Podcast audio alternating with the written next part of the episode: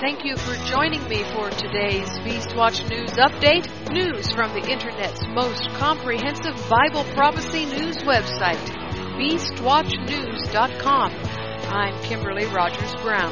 The upcoming Gog of the Land of Magog War has baffled people for eons, probably since the generation after Ezekiel prophesied about it. That was around 2600 years ago. Gog has been lost in the mists of time and travels since then. There is no need for his identity to be a mystery. The Bible tells us plainly who he was and where he was. Although the scriptures don't tell us where he went, we can follow his path by listening to what the historians tell us.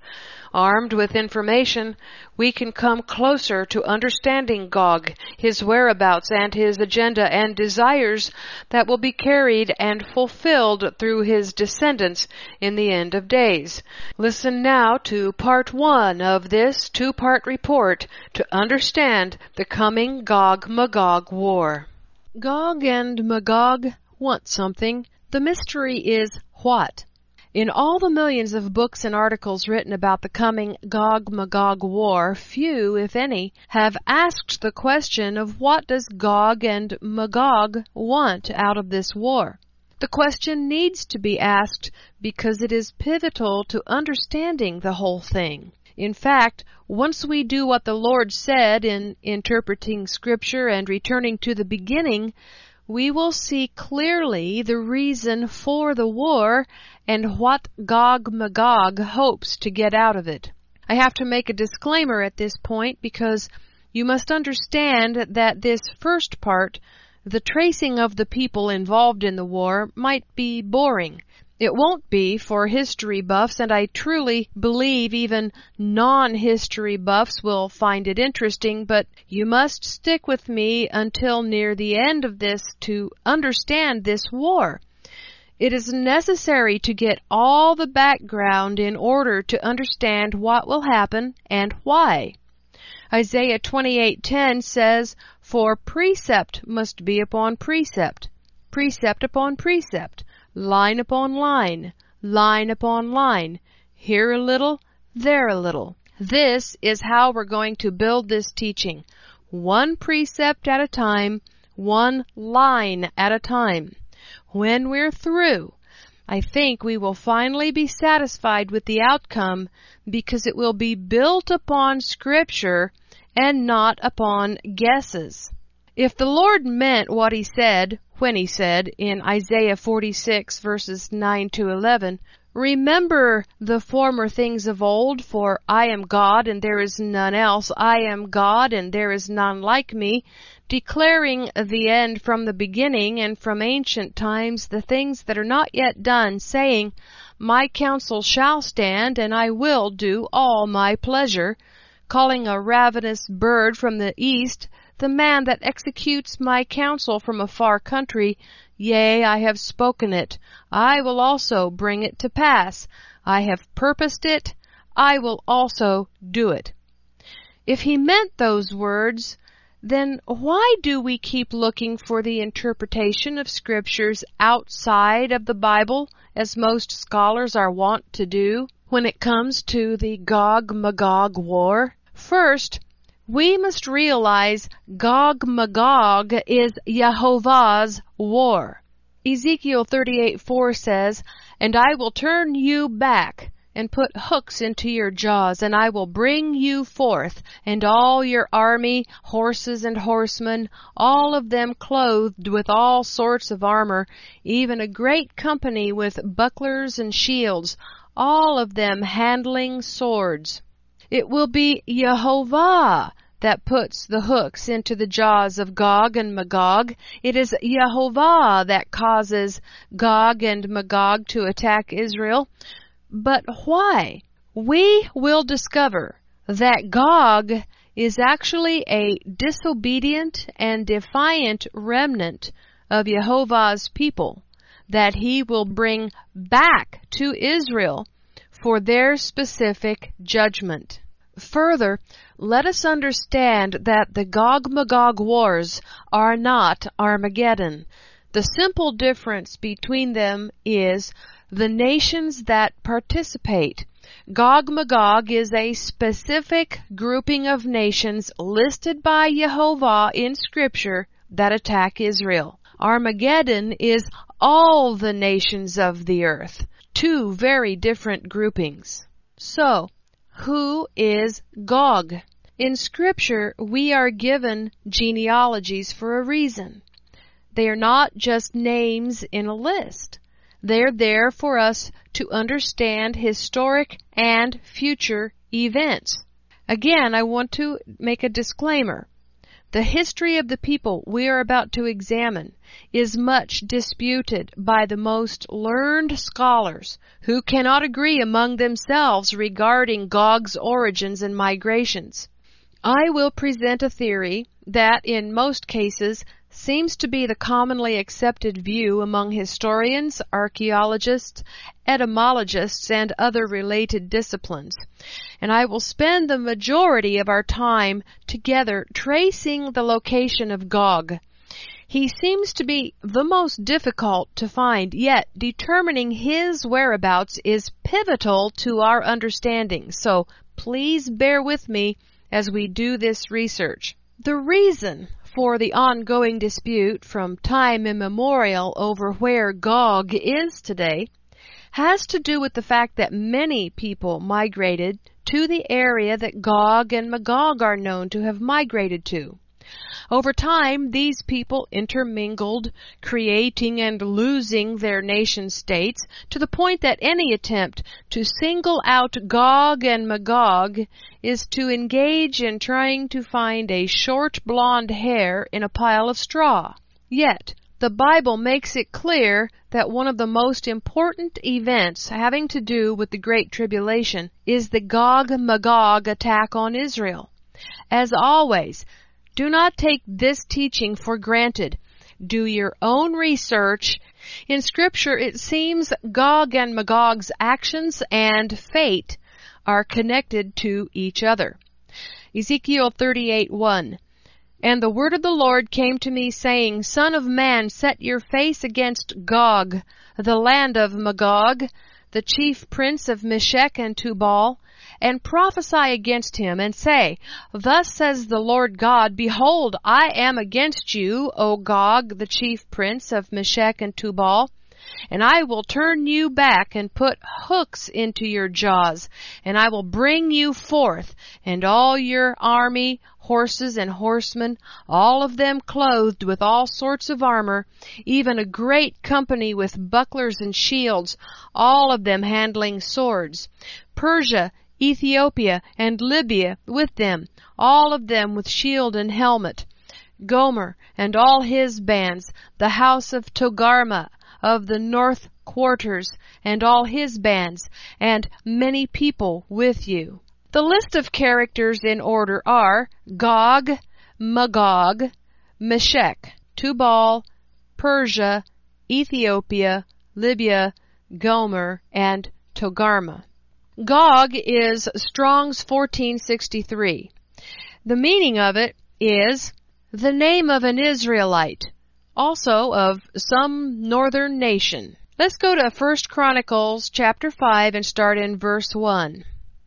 Now the sons of Reuben, the firstborn of Israel, for he was the firstborn, but forasmuch as he defiled his father's bed, his birthright was given to the sons of Joseph, the son of Israel, and the genealogy is not to be reckoned after the birthright. For Judah prevailed above his brethren, and of him came the chief ruler, but the birthright was Joseph's. The sons, I say, of Reuben the firstborn of Israel were Hanok and Pallu, Hezron, and Carmi. The sons of Joel, Shemaiah his son, Gog his son, Shimei his son, Micah his son, Reah his son, Baal his son, Beera his son, whom Tiglath-Pilneser, king of Assyria, carried away captive. He was prince of the Reubenites. Gog is a descendant of Reuben. The genealogical list I just read skips all the generations from Reuben's four original sons to a descendant named Joel. Gog is the grandson of Reuben's descendant Joel. Thus, Gog is from the tribe of Reuben. His name is associated with being the head of the Gog Magog alliance in Scripture. Gog is not a title for the beast, as some teach. It is the name of a man who was born in Israel, in the territory given to Reuben by Moses. And now let's take a look at who is Magog. Magog is Strong's 4031 and it means a son of Japheth, also a barbarous northern region. Let's go to Genesis chapter 10 starting at verse 1. Now, these are the generations of the sons of Noah, Shem, Ham, and Japheth, and unto them were sons born after the flood. The sons of Japheth Gomer and Magog and Madai and Javan and Tubal and Meshech and Tyrus. Magog is a descendant of Japheth, who is the son of Noah. Now, who is Meshech? Meshech is Strong's 4902. Meshech, a son of Japheth, and the people descendant from him. So Meshech is Japheth's son and Noah's grandson. Now we're going to look at Tubal. Tubal is Strong's 8422 and he says that Tubal is a post-diluvian patriarch and it refers also to his posterity. Post-diluvian means after the flood and so Tubal is the patriarch and Tubal is also his descendants. So Tubal is a son of Japheth, who is the son of Noah. In Ezekiel 38:2, three of the sons of Japheth are listed, and those are Magog, Meshech, and Tubal. Magog, Meshech, and Tubal are, of course, brothers.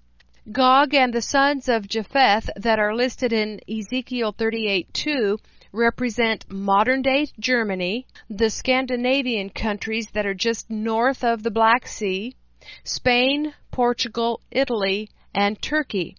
Add in Gog, and now we are dealing with four nations.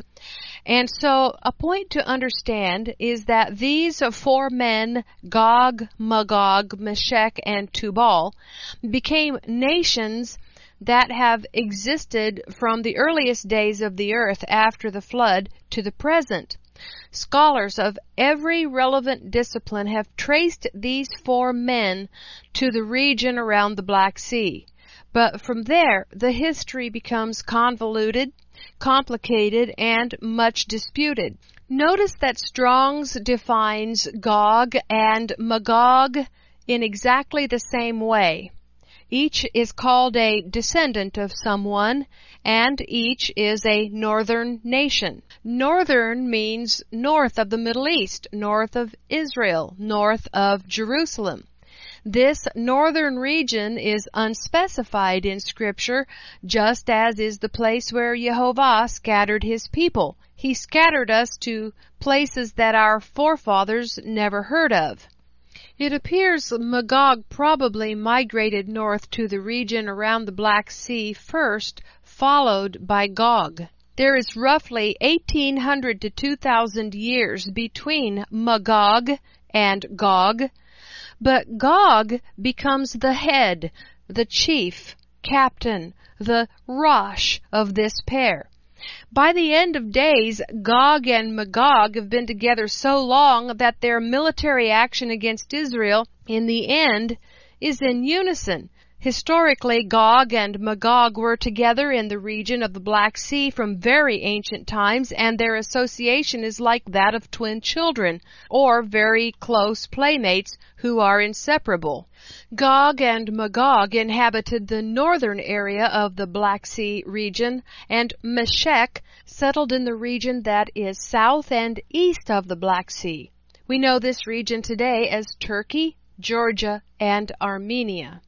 Gomer, Magog's brother, who is not mentioned until verse 6 of Ezekiel 38, had a son, Togarmah, who settled in the Black Sea region too. Tubal, Magog's son, moved to the Black Sea region as well. He is among the Spanish, Portuguese, and Italians today. The region northeast of the Black Sea is known as the Pontic Caspian Steppe and was inhabited by people known as the Scythians. The Pontic Steppe covers an area of 384,000 square miles, extending from Bulgaria to the farthest west point of the Black Sea, through Romania, across Moldova, Ukraine, southern Russia, and Georgia. Separate passages in the writings called the Jewish Antiquities and the Jewish War of the first century Jewish historian and scholar Josephus show that Jews of that time identified Gog and Magog with the Scythians. Alexander the Great, Josephus said, locked these horse-riding barbarians of the far north behind the Caucasus Mountains with iron gates. The ancient Greeks considered the Goths to be Scythians. Germany was known as Scythia, according to Nennius' History of the Britons. Then Scandinavia was anciently called Scatinavia. Ireland was known as Scotia Major, and Scotland was called Scotia Minor. Strabo says, all the nations toward the northern parts the ancient Greek writers called Scythians. Some researchers claim Scythian culture had similarities to Hebrew culture. Among these are that pigs were not eaten. The Scythians practiced the boiling of meat by the instructions found in Ezekiel 24:5, which says, Take the choice of the flock and burn also the bones under it and make it boil well and let them seethe the bones of it therein. A German or Scythian custom mentioned in the writings of Tacitus on Germania states what seems to be Israelite related activities as follows. The deities of the Germans are not confined within the walls, nor fashioned into any mortal shapes. They hallow groves and woods, and call by the name of gods that hidden presence which is felt by reverence alone. It appears Gog took the house of Israel's penchant for mixing worship of Jehovah with other forms of worship when he moved to Scythia. Many passages in the Bible mention groves as places of Israelite worship, for instance, 1 King 14:15, and the biblical command to not make unto you any graven image or any likeness of anything is also well known, except in the worship of Mars, war deity, which it seems the Scythians did worship. Scythians did not have kings. The ancient Israelites were allowed to have a king by Jehovah, but he viewed them having a king as a rejection of him. But another passage seems to speak of the Scythians, Hosea 3 4. It says, For the children of Israel shall abide many days without a king, and without a prince, and without a sacrifice, and without an image, and without an ephod, and without teraphim. It is no coincidence that Ezekiel 38 speaks of Gog as a chief and not a king. Ezekiel 38:2 Son of man, set your face against Gog, the land of Magog, the chief prince of Meshech and Tubal, and prophesy against him. Strong's 7218 is Rosh. It's from an unused root, apparently meaning to shake, according to Strong's, but it means the head, whether literally or figuratively.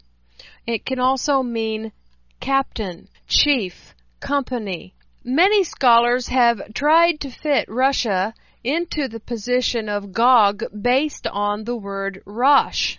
This is not correct because Russia is not the head of anything outside itself. Another trait of the Scythians was that they didn't intermarry with other nations. Tacitus says, quote, The Germans never to have intermarried with other nations, but to be a race pure, unmixed, and stamped with a distinct character. Hence, a family likeness pervades the whole, though their numbers are so great. And Herodotus wrote, quote, The Scythians are dead set against foreign ways. Some believe the Scythians or Germans took upon themselves the status found in Numbers 23:9, which comes from Balaam's blessing that Jehovah made him speak. Let's go to Numbers 23 verse 8. How shall I curse whom God has not cursed? Or how shall I defy whom the Lord has not defied? For from the top of the rocks I see him, and from the hills I behold him.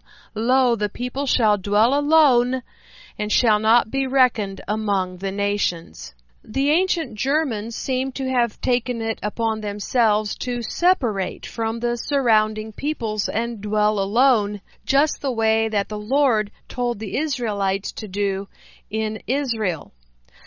Earlier, I said the Scythians, Goths, and Germans are all the same people.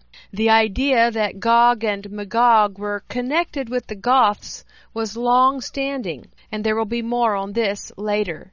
Where I am going with all this association is that Reuben's descendant Gog is a progenitor of some of the ancient Scythians who are now modern Germans.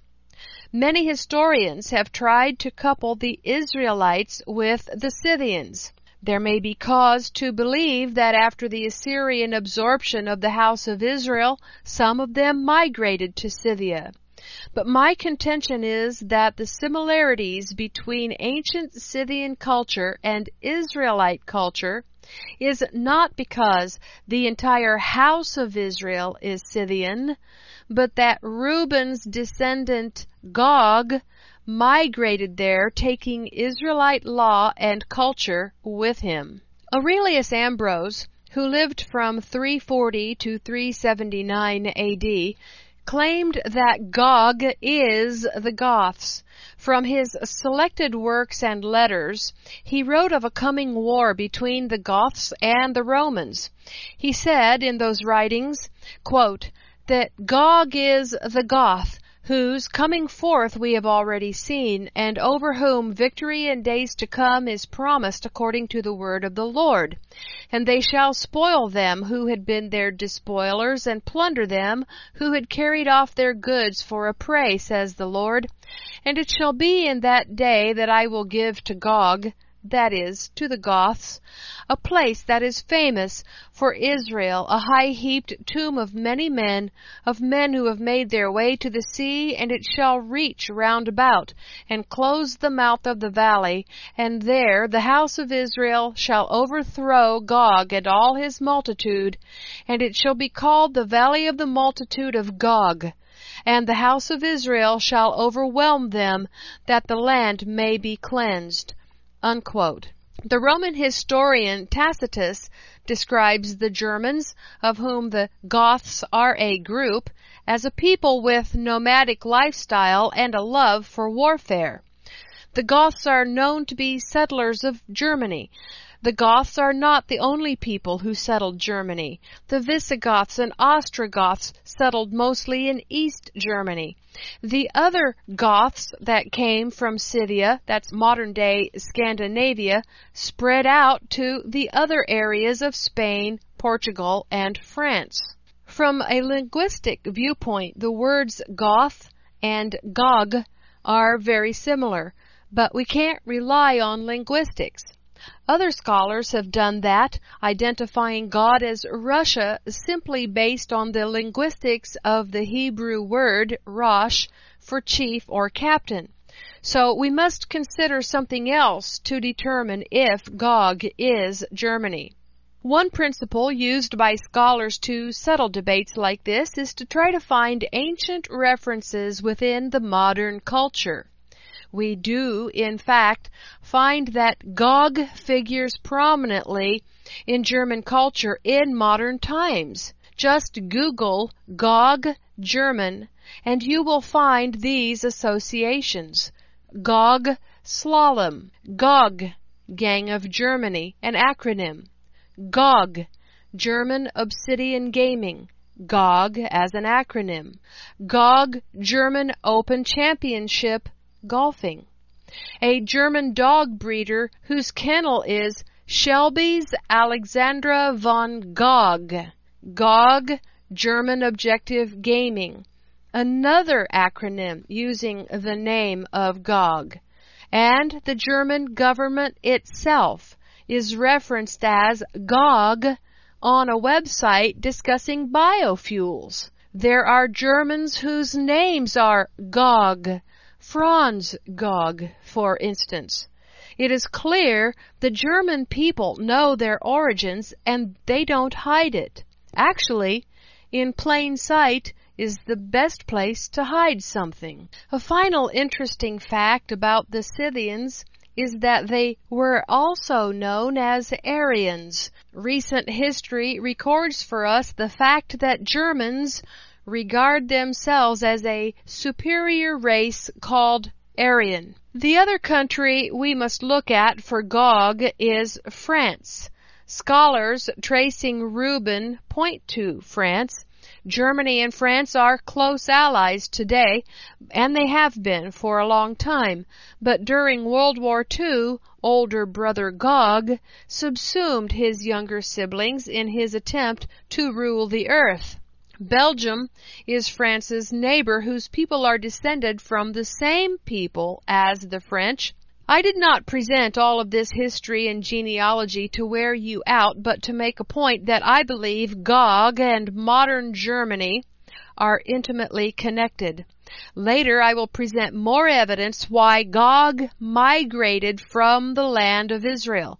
Now let's turn to Magog, who has much the same migratory pattern as Gog, having been identified with the Scythians and today's Scandinavian countries. Many scholars believe Gog and Magog both are associated with the ancient Goths. Their alliance with each other seems very old and is the very thing that complicates pinpointing their current whereabouts. The idea that Gog and Magog were connected with the Goths is long standing. In the mid 16th century, Archbishop Uppsala Johannes Magnus traced the royal family of Sweden back to Magog, son of Japheth. He also identified two of Magog's descendants as Sweno, progenitor of the Swedes, and Getar, also known as Gog or Gogus, ancestor of the Goths. Traces of Magog can be found in Sweden, Finland, Hungary, Iceland, and Denmark and these are all Scandinavian countries. And according to hyperhistory.net, the sons of Japheth are also in these countries the Slavic countries of Poland, Czech Republic, Slovakia, Moravia, Bulgaria, Bohemia, Croatia, Serbia, and Bulgaria. Today's Armenian and Georgian peoples are not only descended from Magog, but also Magog's brother, Meshech, and his nephew, Togarma. Magog's brother Gomer had three sons. Ashkenaz, whose German Jewish descendants bear his name, Riphath and Togarma. Togarma's descendants show up in history as Armenians, Georgians, and some Turkic peoples. We first find them mentioned by the Hittites in the 14th century BC as the Anatolian kingdom of Tegarama. Then later by the Assyrians as a people called Tilgaramu. After spreading south to Asia Minor, which is present-day Turkey, Togarma became one of the ancestors of the people of modern-day Turkey. Though many Turks claim to be descendants of Togarma, they are also descended from Magog, Togarma's uncle, and Meshech, who also was a son of Japheth.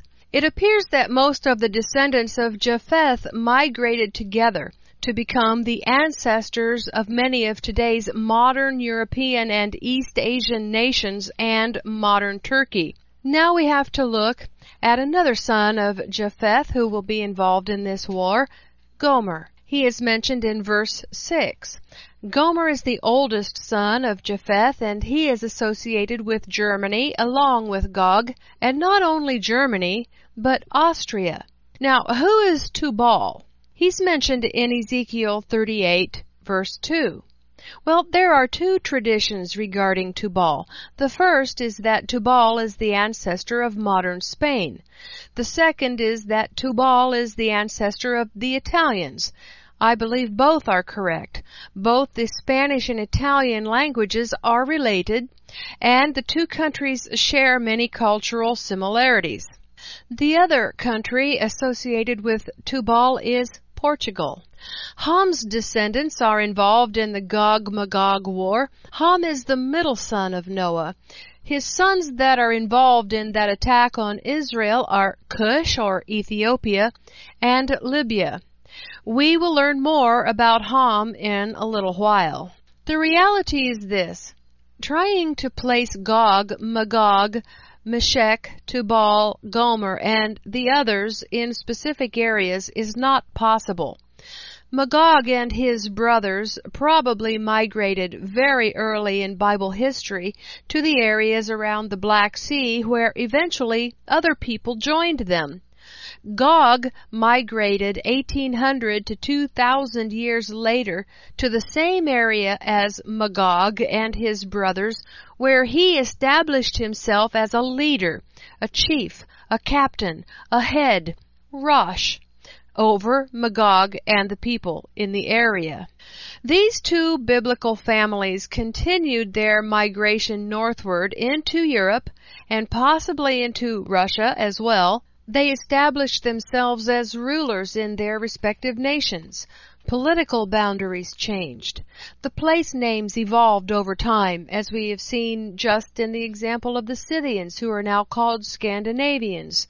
Diplomatic relations have waxed and waned between the two families of Japheth and Reuben over time, yet the Bible tells us they remain together until the end.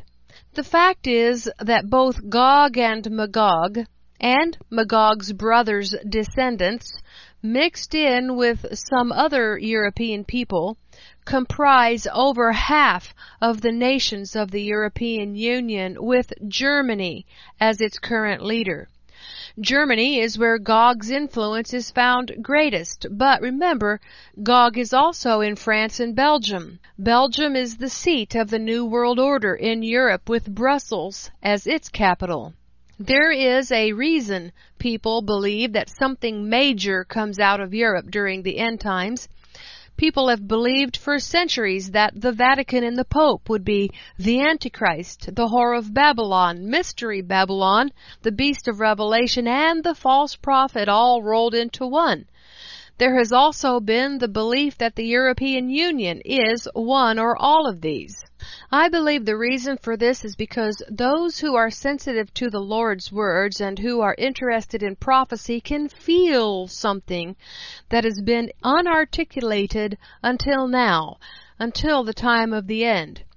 Perhaps now the time for the articulation, the explanation for the belief that the European Union will play a significant role in the end of days has come. Germany has taken the lead to become economic sovereign over all the other member nations except four. On March 2, 2012, the Treaty on Stability, Coordination, and Governance was signed. This treaty places the budget of every member nation in the hands of one person, Angela Merkel. Through her, Germany is now economic sovereign, leading the way for all the other EU nations. According to the New York Times, last updated September 12, 2012, quote, as Europe has struggled with its sovereign debt crisis, Mrs. Merkel has become the continent's preeminent leader, unquote. All of the other nations seek her advice and report to her regarding their country's budgets. I suppose I could have started this teaching by simply identifying the European nations as the place where Gog went, but that would not have been satisfactory. I attempted to answer the questions I knew would come by telling you how I traced Gog and Magog. Here is the list of countries where Gog, the descendant of Reuben, and Magog, along with his brothers, the descendants of Japheth, are now. Gog is in Germany, France, and Belgium. Magog is in Sweden, Denmark, Finland, Ireland, Hungary, Iceland, Poland, the Czech Republic, Slovakia, Moravia, Bulgaria, Bohemia, Croatia, and Serbia. Meshech is in Turkey, Georgia, and Armenia. Tubal is in Spain, Italy, and Portugal.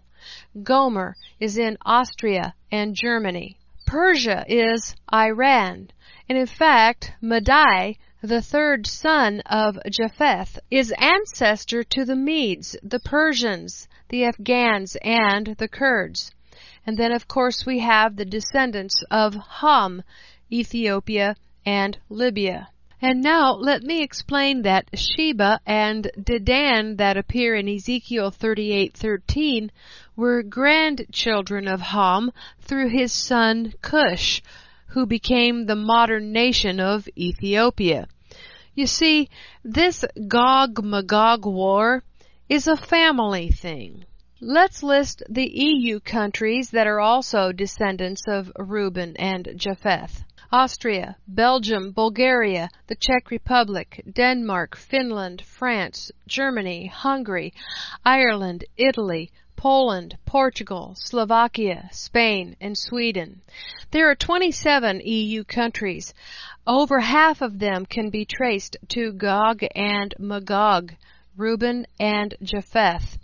Now let's reread Ezekiel 38, 2 and 3, inserting the names of these countries. Son of man, set your face against Gog, Germany, France, Belgium, the land of Magog, Sweden, Denmark, Finland, Ireland, Hungary, Iceland, Poland, the Czech Republic, Slovakia, Moravia, Bulgaria, Bohemia, Croatia, Serbia, and Bulgaria.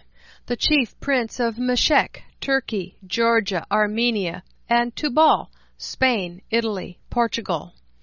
Ezekiel 38:3 describes Gog as the chief prince of Meshech, the land now known as Turkey, and Tubal, the nations known as Spain, Portugal, and Italy, as I've already said. Indeed, the European Union head, as of right now, Germany, does rule over Spain, Italy, and Portugal, as these nations are experiencing perhaps the worst economic crisis in their history. Ezekiel says Gog is the head of the land of Magog and the chief prince of Meshech.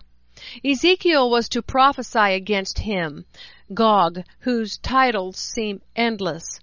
Strong's 5387 is Nasi, Hebrew for prince, it also means exalted one, governor, and ruler. The word chief in Hebrew is Rosh, as I said before, and it means head.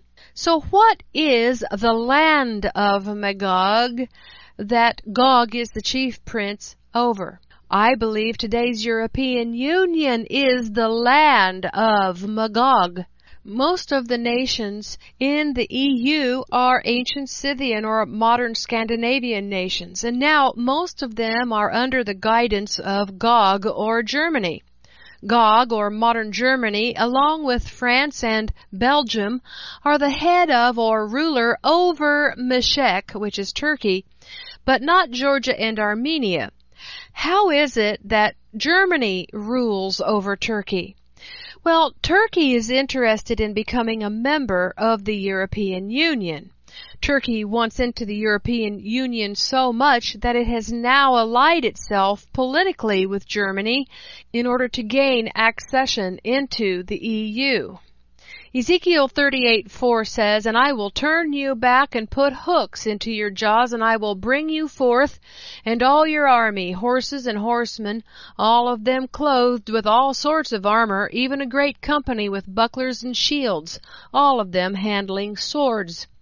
The phrase, and I will turn you back, can mean a lot of things. The Hebrew word for that phrase is shub, which means, among other things, reversal. Strong says this word, number 7725, does not necessarily carry with it the idea of returning to a place where one started, but it can mean that. In fact, that is exactly what I believe. Jehovah will put hooks into the jaws of those nations to cause them to reverse or turn around and return to where they began right there in the Middle East. And in the case of Reuben, right there in Israel. What are the hooks in the jaws? What does Israel have that the European Union will want? Oil, most likely. But the word there is plural, so it will likely be many things. In addition to the oil will be the enforcement of a two-state solution with the Palestinians. Another item on the EU agenda will be to occupy Jerusalem as the international city after the UN has voted in favor of that. Troops will be sent in full armament according to Jehovah. The phrase, all of them clothed with all sorts of armor, needs addressing. The word armor has been added. The Hebrew word there is mechol. It is Strong's 4358 and means splendid. So the phrase actually reads, all of them clothed splendidly. A soldier who is clothed splendidly is a soldier who has the latest, greatest, most technological gear. He is a soldier for his time. The time I believe we are speaking about is right now in the first decades of the 21st century when military technology is running wild. Ezekiel 38, 5 and 6, Persia, Ethiopia, and Libya with them, all of them with shield and helmet, isn't it interesting that these countries are not arrayed quite as splendidly as the troops or soldiers of the European Union? Gomer and all his bands, the house of Togarmah of the north quarters and all his bands and many people with you. Now we see that Jehovah says, many people with you. Who are the many people? I believe it is the people that Gomer and Togarmah, as well as Gog, Magog, Meshech, and Tubal, are mixed into. The nations where they went are not only inhabited by them, but by many other people as well. Ezekiel 38:7 Be you prepared and prepare for yourself you and all your company that are assembled to you and be a guard unto them. Who is Jehovah talking to there? Gomer and Togarmah. He is telling them to be prepared to protect themselves and to be a guard to some others. Who would Gomer and Togarmah be guarding or protecting? The EU nations. Remember, Gomer and Togarmah have descendants mixed in with the Georgians and Armenians. Generally speaking, their diplomatic and political ties with Israel are positive, but at some point in the future, this will change and these two nations will act against Israel. Both Georgia and Armenia have strategic military bases in the region. When Gog, leading the EU, sweeps down into the Middle East, Israel might ask Georgia and Armenia to allow them to use their military bases to counterattack the EU. The Lord is telling us these two nations will protect the EU and throw Israel under the bus. Ezekiel 38 verse 8.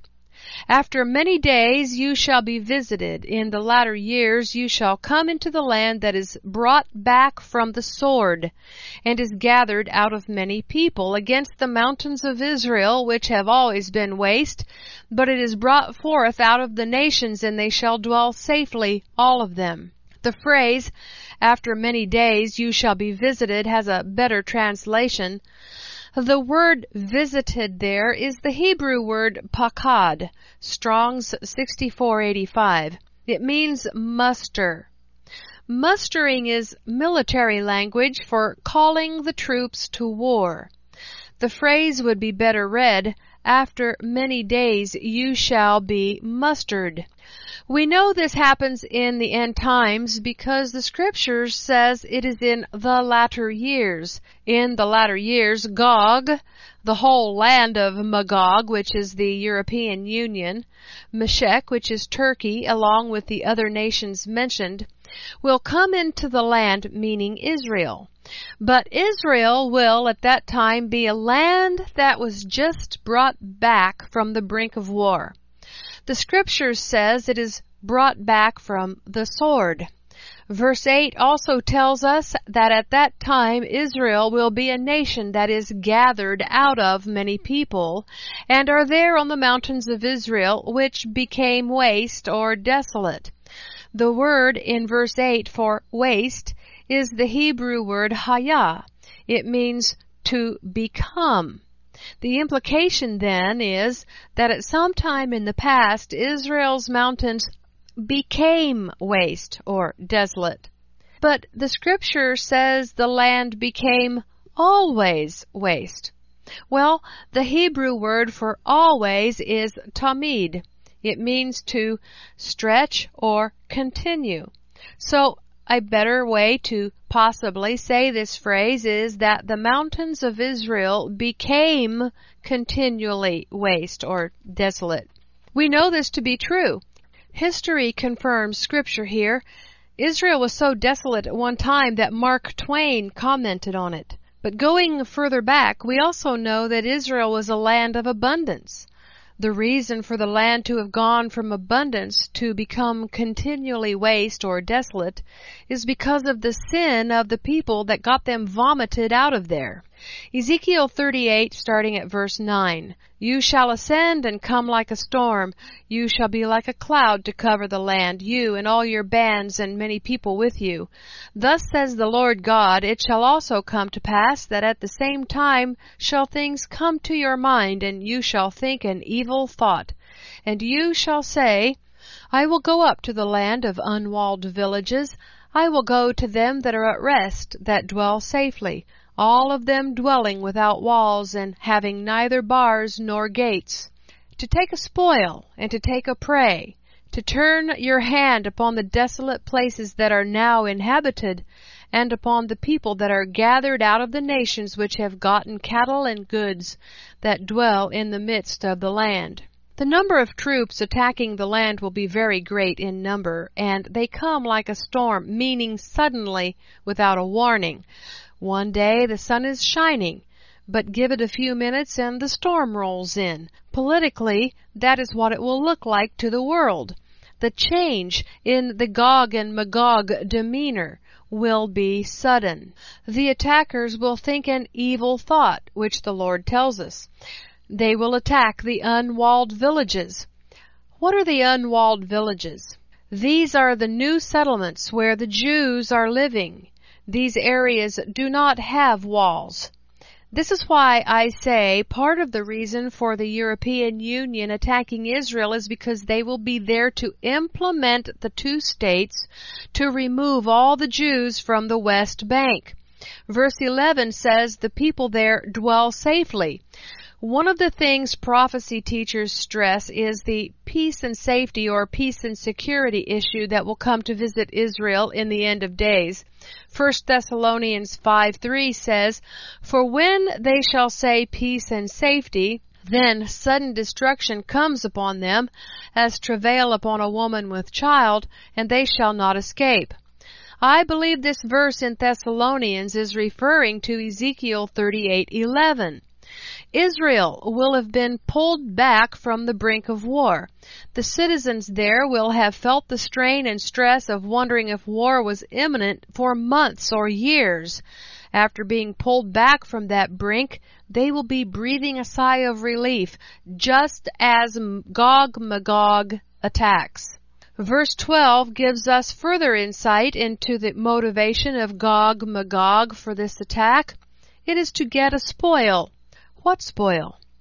Well, let's think for a moment what Israel now has that the EU is fast running out of because of sanctions against Iran oil. Come back next week for part two of this report on the coming Gog Magog War. That's it for this Beastwatch News Update. This is Kimberly Rogers Brown signing off. Click over to BeastWatchNews.com for full comprehensive coverage of all the headlines fulfilling end of days Bible prophecy.